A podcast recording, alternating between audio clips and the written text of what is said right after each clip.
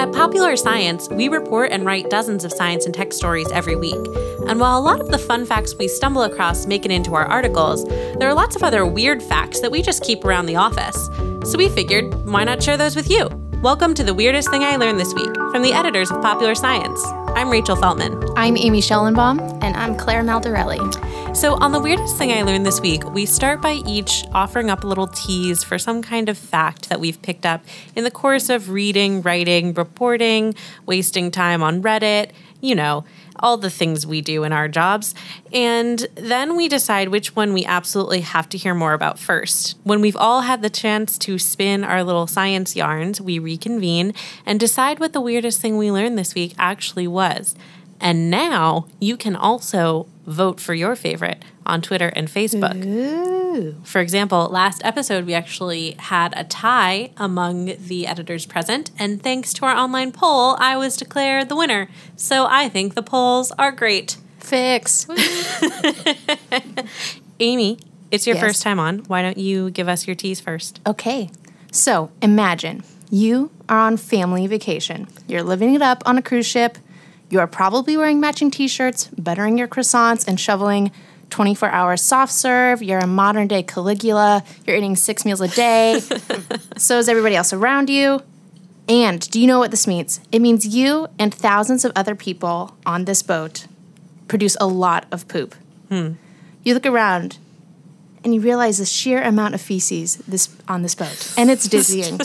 and you have one big question: Where does the poop go? Wow.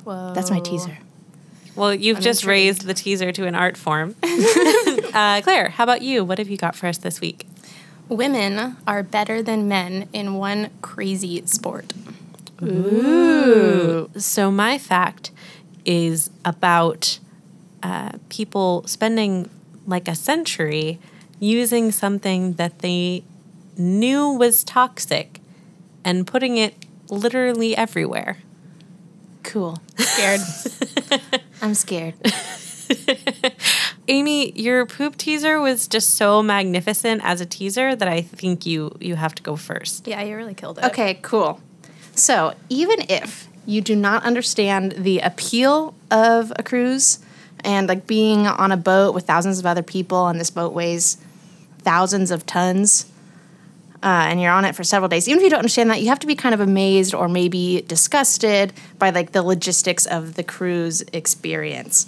I mean, if you look at the world's largest cruise ship, it holds 9,000 people, which is more than the capital of Vermont. That's crazy. Wow. So they are entire cities set to sea. I've always kind of been fascinated by how giant cruise liners work. I mean, how do they feed so many people so much food? It's just really an absurd amount of food. and this is just one of my many questions.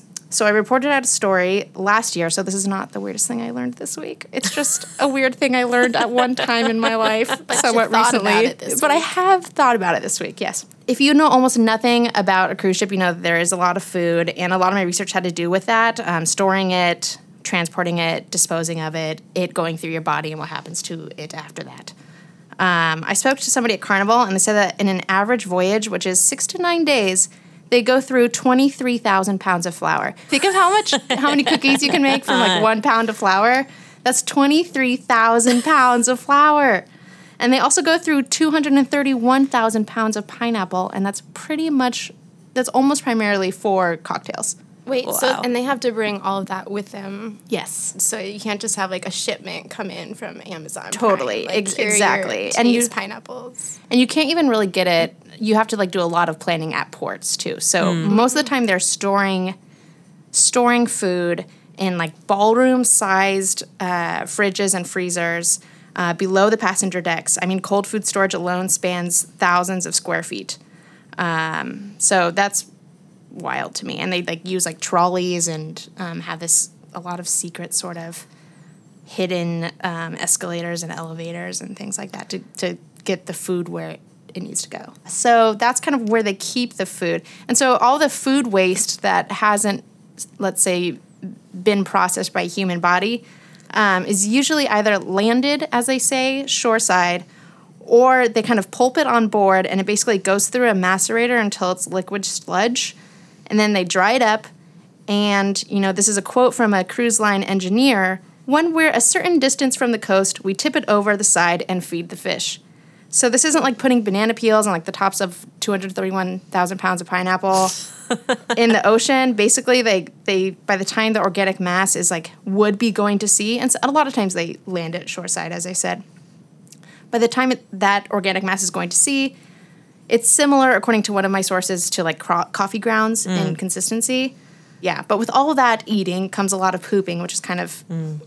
was to me always the most fascinating question whenever I was on cruise ships because Everyone poops. everyone poops and there's so many people and like you you have a finite amount of space on mm. a on a ship. So this is a city, so there is a sewage farm on board, and basically upon flushing, vacuum suction lines like those on an airplane, like lavatory, suck the contents out of the toilet and then whip them into something known as a marine sanitation device, um, which is in or near the engine room. These are big machines that basically siphon out all the water and then treat that liquid until quote you can drink it if you want. And then they send that water out to sea So we don't drink it. you don't drink it i don't That know if that's know a pr of. thing or or what but Would yeah. it be better to drink it? Like if it is safe to drink, wouldn't it be a more or use it in the toilets again Yeah. Like why are we sending it to sea? yeah You know, I don't astronauts drink their recycled pee. yeah And in fact, it's all. Um, same no just kidding i don't I'm, Self-sustainable person. I'm pretty sure the, the, the pee recycler is uh, in the, the Russian part of ISS. Oh. and, oh yeah, but- we don't, right? Right. But U.S. astronauts have been known to drink the recycled Russian pee because, like, why not? Anyways, back to poop. Okay, so then they send that water out to sea. So then you got this might be a little bit too graphic for this podcast, but I'm sorry. uh, tis the nature of the beast. Um, so then you got this sort of like dense, sludgy material that they do not send out to sea, and it is stored in a tank that's got aerobic bacteria in it, and that bacteria go to town on the poop until the ship hits the port and it is offloaded. And this certainly varies, but the engineer I got to talk to said that they usually offload it about once a month. So, hmm. Oh, meaning that they have enough like, have- storage space in case someone needs to poop like ten times a day. yeah. And if it's like you're really drying it out, I do wonder how much mass that actually is, but also doesn't your body kind of mm-hmm. dry it out before, you know, isn't poop already kind of dried out food? only if you don't drink enough and your bowels aren't healthy. yeah, that's true. Sorry. Yeah. so that's my fact. Okay, what That's my happens weird if thing. there is like a norovirus and people are just like pooping everywhere and if the tank fills up, do you have to like go back? Because I don't know, I don't think that. Poop emergency. the poop overflow, no one else poop.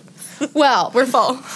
I think in the very rare case where that happens, where there's like some sort of pooping disaster, it's not Yeah. because the tanks are full. It's because this happened in a recent year, but it was because the power went out. And basically, when the Oh. power went out, all these machines that keep this city functioning uh, no longer work. And it requires a lot of power to, you know, suck the poop out of toilets and also to process it in such a way as to be sufficiently and efficiently stored. So what hmm. happened then? What did they tell people? I mean, you gotta go when you gotta go.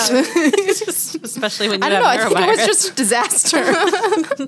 Yeah, I have heard that described as the cruise from hell. So I think it just went badly, is, is how it went.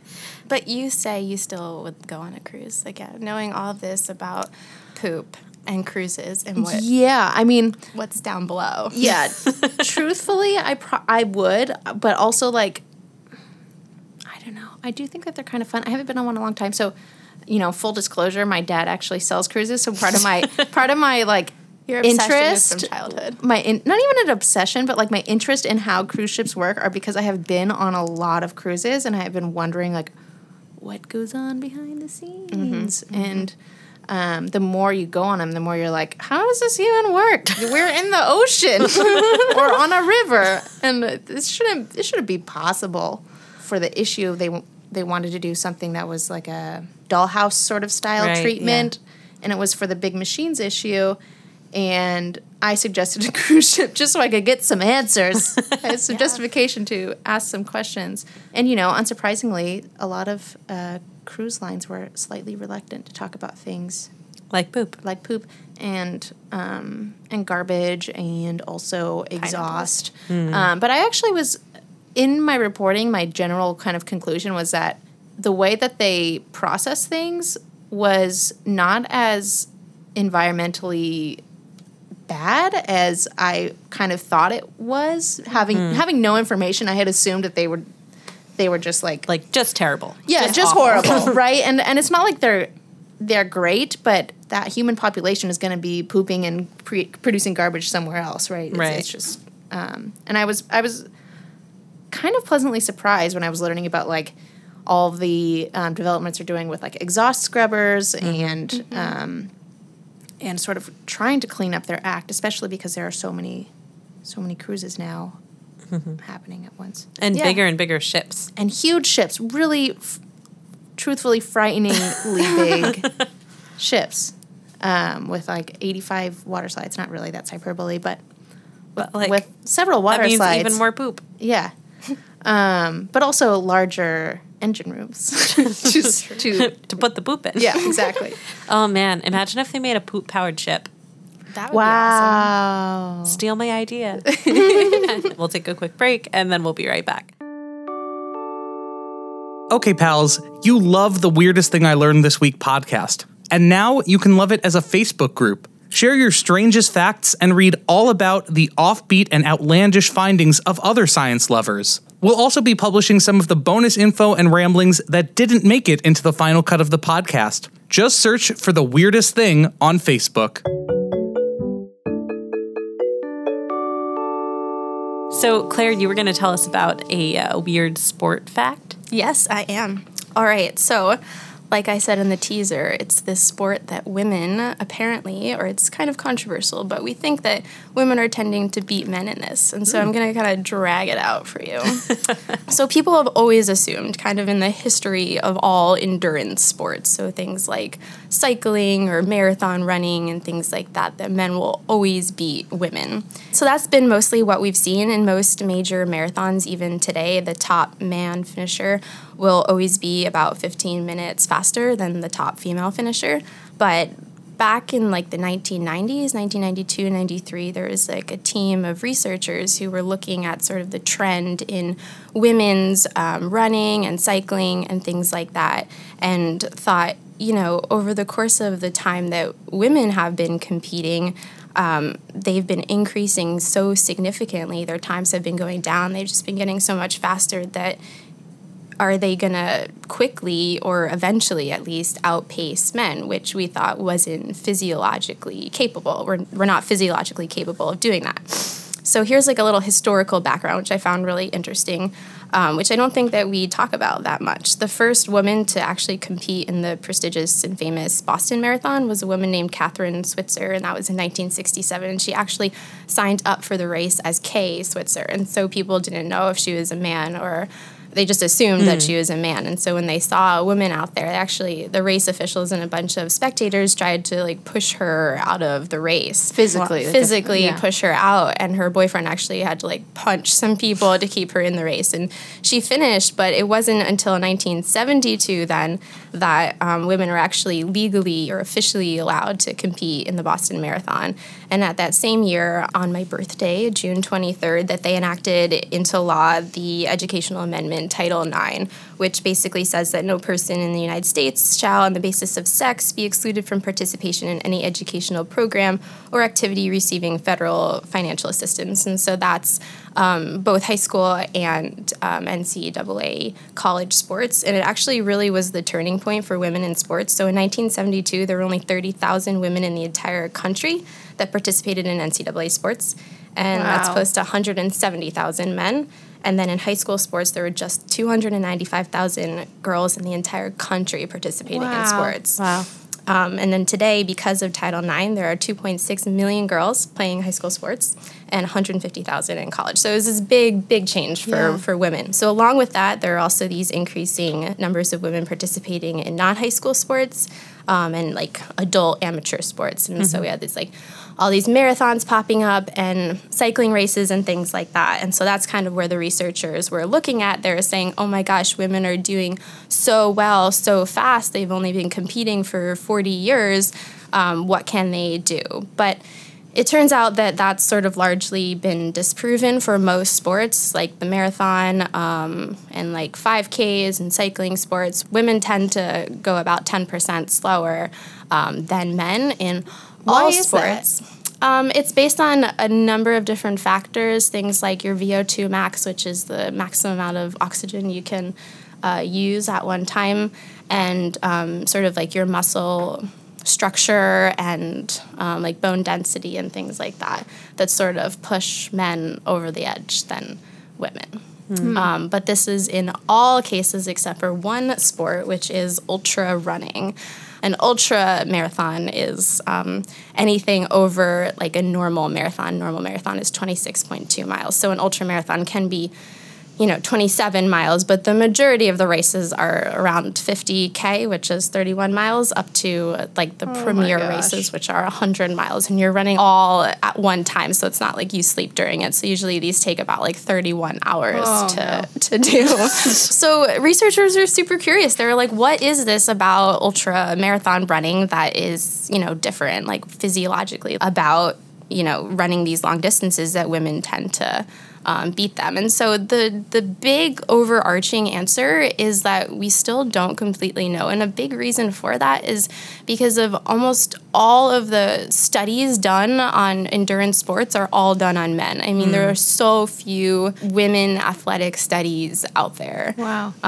and so we don't know how women's menstrual cycles play in, how our hormonal fluctuations, um, and things like that that are just so different in men than women, and we, we just don't know. But um, there's been a number of increasing studies, and so what they found, which I thought was really interesting, is that women tend to have better form than men, and so when you're running a, a 5K, like Amy has done, um, your form doesn't really matter as as much. Like it, the the time doesn't add up because you're just you know kind of doing an all out sprint for 3.1 miles. And so if you do have like a bad form, it, it doesn't add up. But if you're doing 100 miles, that form is gonna come like come more into play. And so we found through these studies where they basically look at how you're running on a treadmill or, or you know how you're just like running outside and take pictures and videos and stuff that women just tend to have better form over the long term than men. For for hundred miles, are people a lot more prone to injury? Obviously, they must be right. Or is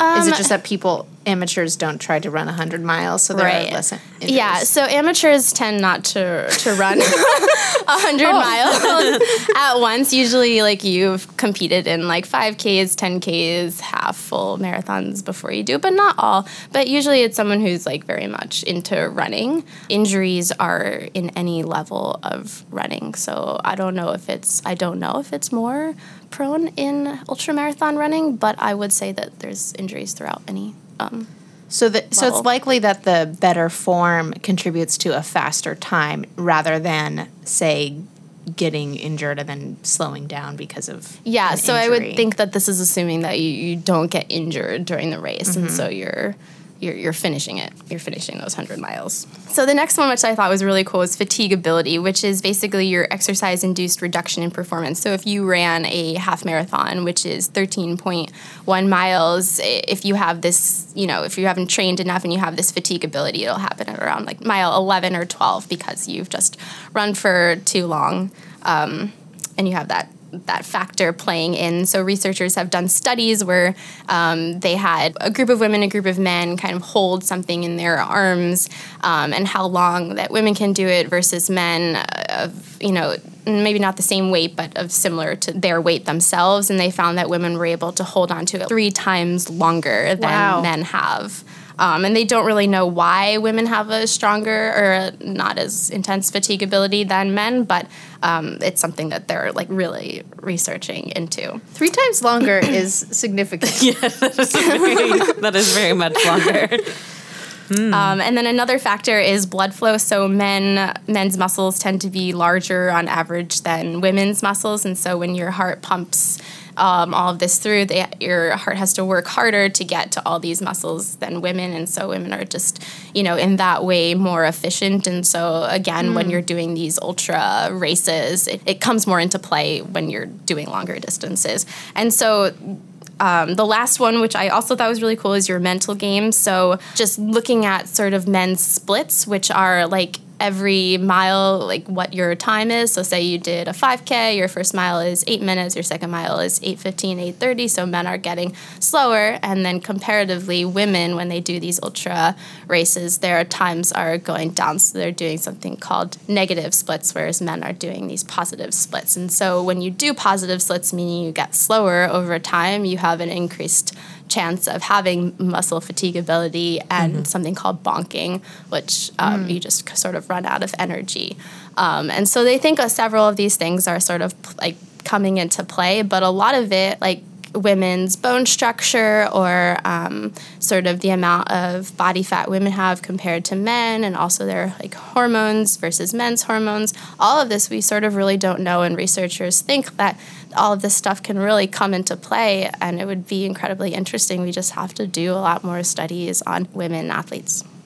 So, one question I have I know you're really uh, passionate about running, full disclosure i like running.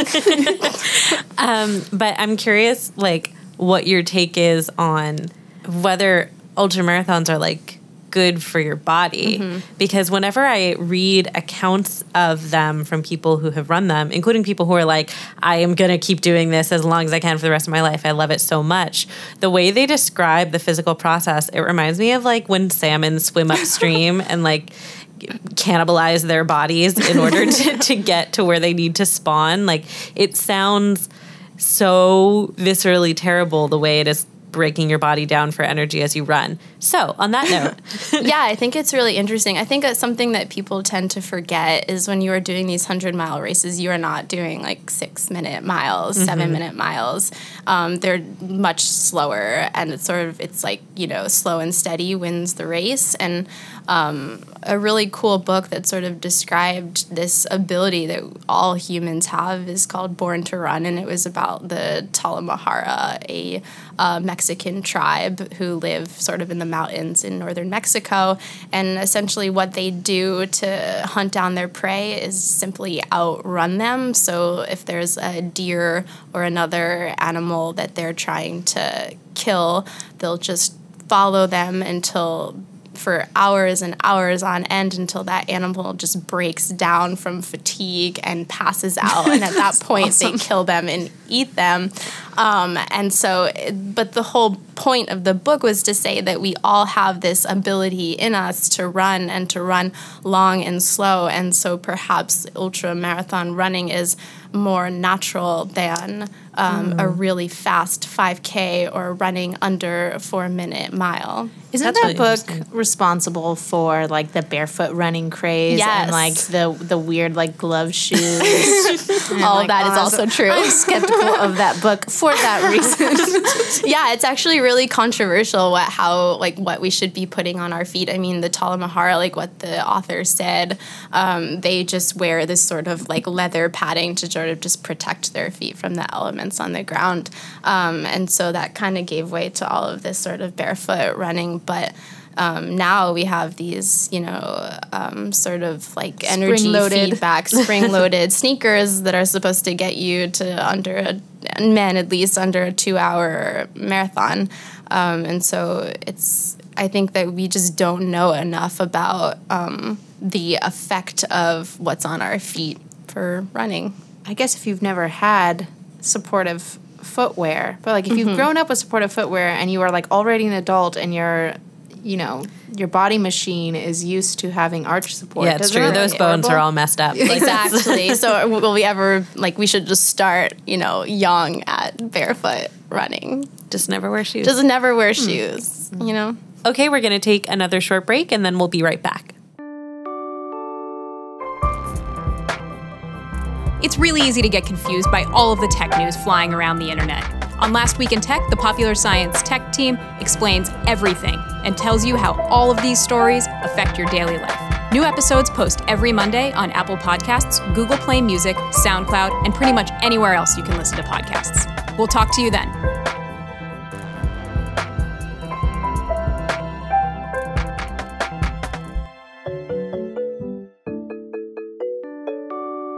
And now we're back to the weirdest thing I learned this week. And it is time for my weirdest thing. As I said in my tease, this is a story of people using a really toxic thing, knowing it was really toxic. And it's unclear why uh, they used it so much. Sheer hubris, I think. And I think there are lessons for us to learn from this today. Let's talk about the color green. My favorite color. Is it really? Well, it's actually it's tied with purple. I just like them said both so much. No, no, but really, I think green is a really nice color. It's color of the woods, color of mm-hmm. grass, nature, Right. things that are It- alive. It's great that you mentioned that, Amy, because it's true that we associate green with being so natural and vibrant. But ironically, it is a very difficult dye to make without using a lot of very unnatural processes. I mean, what we're not going to have a debate about what natural versus unnatural is here, but you there's no like one thing in nature you can take the juice of and use to dye something else green. So for a long time, people who wanted to make green had to blend blue and yellow, uh, which people like hated because they thought that meant they weren't supposed to dye stuff green. yeah, I had a lot of pants as a kid that were dyed green on the knees. but it was still i mean like when you get a grass stain it's like a still mostly yellowy brown. brown, it's not yeah. a nice green it certainly does not capture the green of the grass uh, which was a thing that was very frustrating to people let me back up a little bit i i came to this story because uh, we had uh, an article on popsci.com about researchers finding three poison books in their library um, and it was because there was this arsenic paint in them. And what I thought was really interesting is that it wasn't on there for aesthetic purposes. It was probably applied to the inside of the cover to dissuade vermin from destroying the books. But it is like creating enough. Um, it's basically off gassing it to to the extent that they had to put these books in like a special area that was like, Oh my god, you know, beware of, of arsenic stank. oh my gosh. Um, and the interesting thing there is that it just as easily could have been uh, books that were dyed with arsenic for aesthetic purposes, because there was a time when we used arsenic both to kill vermin and to dye stuff, and nobody seemed to see the problem with that. It all starts with this guy named Carl Wilhelm Scheele. He was a Swedish chemist. That's a name. Carl. and he actually is now credited with discovering oxygen, even No though way. somebody else got credit for it for a while. And he also described this color called Scheele's green in 1775, made from uh, it- copper arsenite, and it was the first uh, really vibrant, natural-looking green. Uh, and people were psyched when Scheele put out Scheele's green again, he knew it was poisonous, but he was like, everyone knows arsenic is poisonous. And he was not wrong. Like, people knew that arsenic was bad. They kept it in their house for killing vermin. But people did not necessarily understand that Scheele's green had arsenic in it. Further, they did not necessarily understand that it was levels of arsenic that were unsafe to consume. Well, okay, question. Yeah. Did they put it on the label? Like, really like, this Oh, contains. nobody labeled anything. Well, there's the problem. right like so the, the recipe was was out there like chemists talked about it but it wasn't like there was a list of ingredients on the back of every dye and you would also get situations where people would um, order green dye and be sent Scheele's green because that was the best green dye and they didn't necessarily have any connection to like the pigment world they had no information about what was in this stuff so then we get into wallpaper. There's this big wallpaper craze in the UK. Uh, there were a million rolls sold in 1830 and 30 million sold by 1870. Uh, this annually. Oh my gosh. So uh, 30 times the number of wallpaper rolls in uh, That is 40 not years. that long to go. And uh, at least four fifths of them contain arsenic. Cool. according to research of the time. One one researcher actually took samples from wallpaper and was unable to find one that didn't have arsenic because even though Scheele's green is the most famous example, there were other colors that had arsenic in them too. It, it was very good for making vibrant color and people were super into those colors. It's just that green was the one where there really was like no uh, rival. You, you couldn't replace it with something else and be like, well, this is just as good. William Morris, who uh, was a designer among other things, and very big in the like pre-Raphaelite indoor arts and crafts movement. Movement. He was very much like cover your house in vines, um, and also was very liberal and really pushed workers' rights in his uh, family factories. He was also uh, like heir to an arsenic mine. Oh. So he designed tons of green wallpaper designs, uh, which was not a coincidence, I don't think. I think he was like, I can double dip here. Right. Um, and Efficiency. Right. And so doctors were starting to write about how it was probably not a good idea to put arsenic dye in wallpaper. Uh, but William Morris was super dismissive of this, um, which again was like pretty out of character for him because he really championed safe conditions for workers. But when he had um, a lot to lose financially, he apparently did not care so much.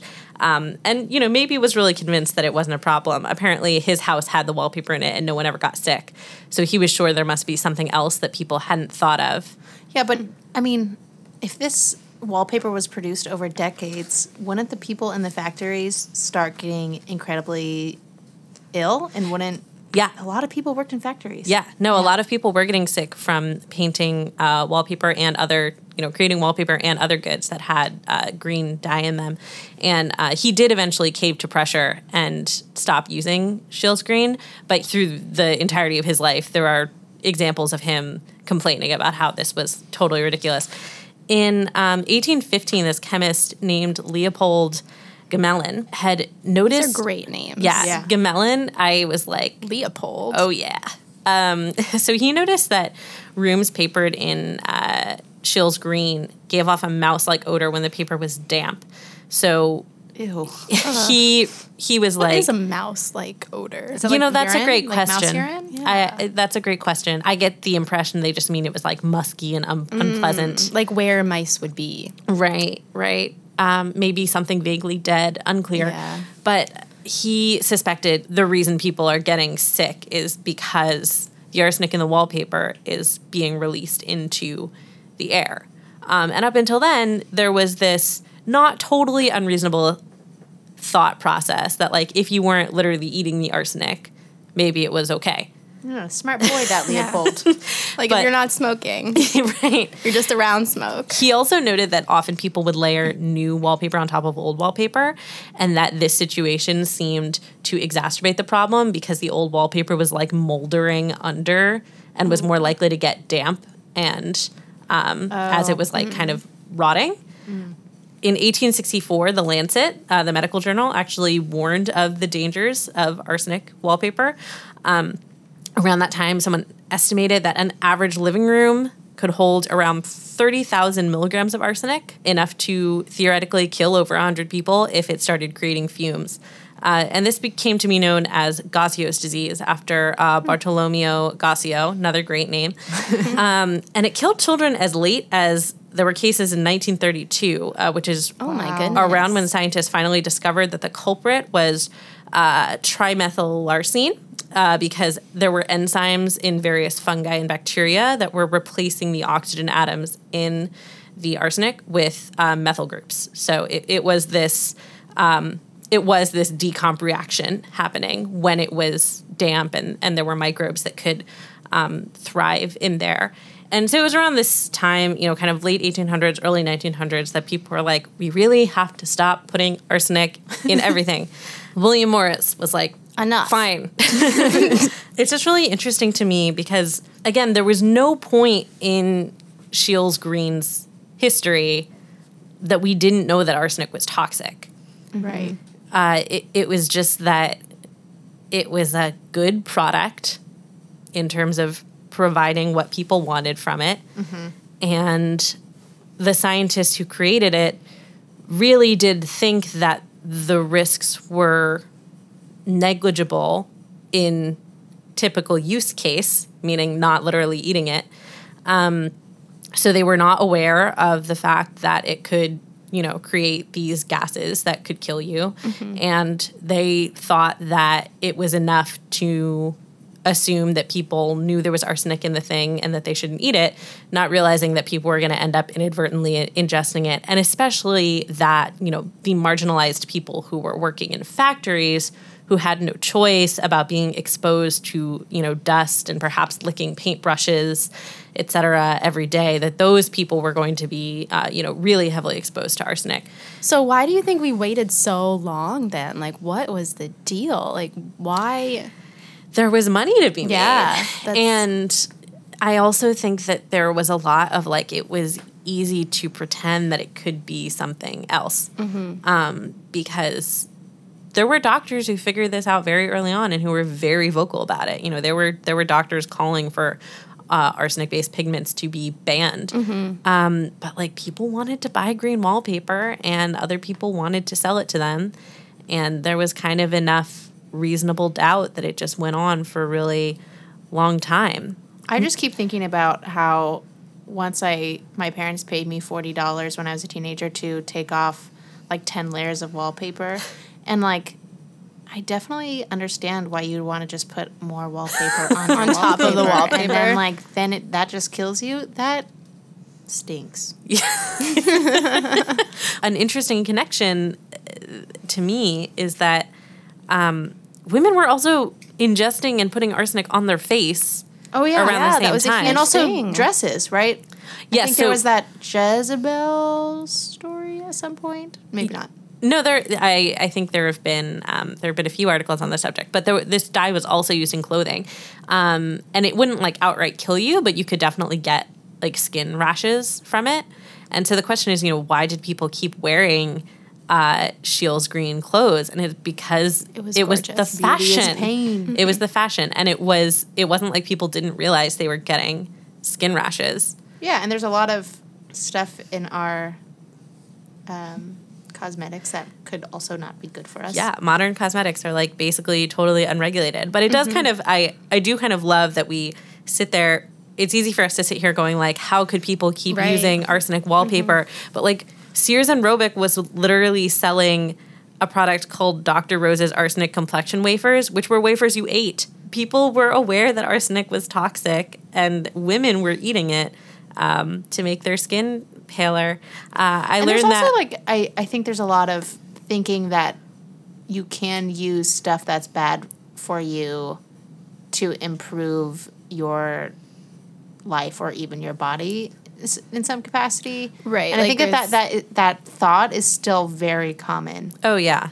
and yeah, Sears and Roebuck's uh, arsenic wafers were advertised as perfectly harmless, and I guess the lie being spun there was that they were like such a low amount of arsenic that it wasn't the same as the arsenic that you were using to literally kill rats in your home. There's a lot to think about there uh, in terms of consumer safety and um, the things we buy because a, a lot of people don't realize that cosmetics are not regulated by the FDA. And uh, certainly, it's not like the whole industry is full of like bad faith actors. Like, they're, it's not like every product that's out there is horrible for you by any means, but there are certainly uh, I'm sure, I am 100% sure that there are, are things that we don't think twice about using today that one day will be like, but you knew it was poisonous. Back in the 2010s, These women were just slapping all kinds of crap on their faces. and it was completely unregulated. Well, what do we think the weirdest thing we learned this week was? I think the the ultra marathon uh, fact was was pretty wild. Yeah, I, I would agree with that. I mean, so is the arsenic. I stuff, know. I'm. I'm going with arsenic. It's really like I, I mean, I can't. really mind blowing. I like my own fact too, but yeah, the arsenic one just has so many implications for even cosmetics and, and drugs now and just consumer awareness that I think is so important. I try to bring timely weird facts. It's true. Mm-hmm. if they're not about like dead people or sex magic, I wanted to cover an issue of the day. But also running is fun. We Yes. should all do it. Well, I don't actually think running is fun, but I agree with the sentiment that everyone should try. The Weirdest Thing I Learned This Week is a popular science podcast. Subscribe on Apple Podcasts, Google Play Music, SoundCloud, or wherever you're listening right now. And if you like the show, please rate and review us on iTunes. It helps other weirdos find the show. You can buy our merch, including Weirdest Thing t shirts, tote bags, and mugs at popsci.threadless.com. Our theme music was produced by Billy Cadden. Our editor is Jason Lederman. If you have questions, suggestions, or weird stories to share, tweet us at weirdest underscore thing. Thanks for listening, weirdos.